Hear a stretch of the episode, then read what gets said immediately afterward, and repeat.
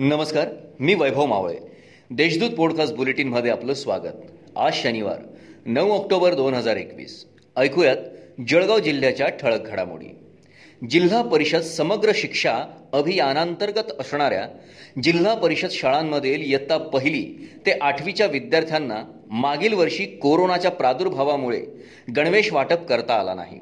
यावर्षी कोरोनाची लाट ओसरल्याने चार ऑक्टोबरपासून शाळा सुरू झाल्या आहेत. सन दोन हजार एकवीस बावीस या वर्षासाठी एक लाख अठ्ठावन्न हजार विद्यार्थ्यांना गणवेश मिळणार आहेत.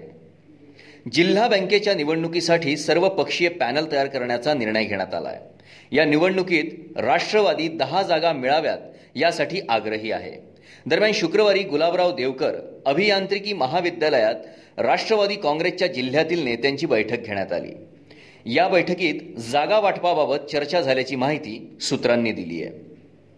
कोरोनामुळे पालक गमावलेले व विधवा महिलांच्या सर्वांगीण विकासासाठी राज्य शासन कटिबद्ध आहे. या बालकांच्या मागे राज्य शासन आधारवड म्हणून खंबीरपणे उभे राहील.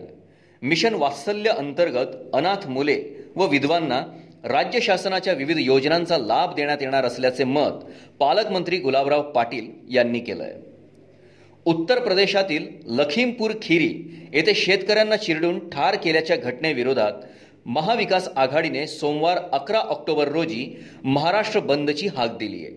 या बंदमध्ये जळगावातील नागरिकांनी सहभागी व्हावे असे आवाहन महाविकास आघाडीच्या घटक पक्षांनी केलं आहे तालुक्यातील नशिराबाद येथील तत्कालीन सरपंचाने शासनाच्या स्वच्छ भारत अभियानांतर्गत वैयक्तिक शौचालयांसाठी मिळणाऱ्या अनुदानात अपहार केल्याप्रकरणी नशिराबाद पोलिसात गुन्हा दाखल करण्यात आला होता. तेव्हापासून तत्कालीन सरपंच पाच वर्षापासून फरार होता. दरम्यान स्थानिक गुन्हे शाखेच्या पथकाने आरोपी खिलचंद दगडू रोटे याला कल्याण येथून अटक केली आहे. या होत्या आजच्या ठळक घडामोडी. याबरोबरच वेळ झाली येथेच थांबण्याची. भेटूया पुढील पॉडकास्ट बुलेटिन प्रसारणात. तोपर्यंत संक्षिप्त बातम्या आणि ताज्या घडामोडींसाठी देशदूत डॉट कॉम या संकेतस्थळाला भेट द्या. धन्यवाद.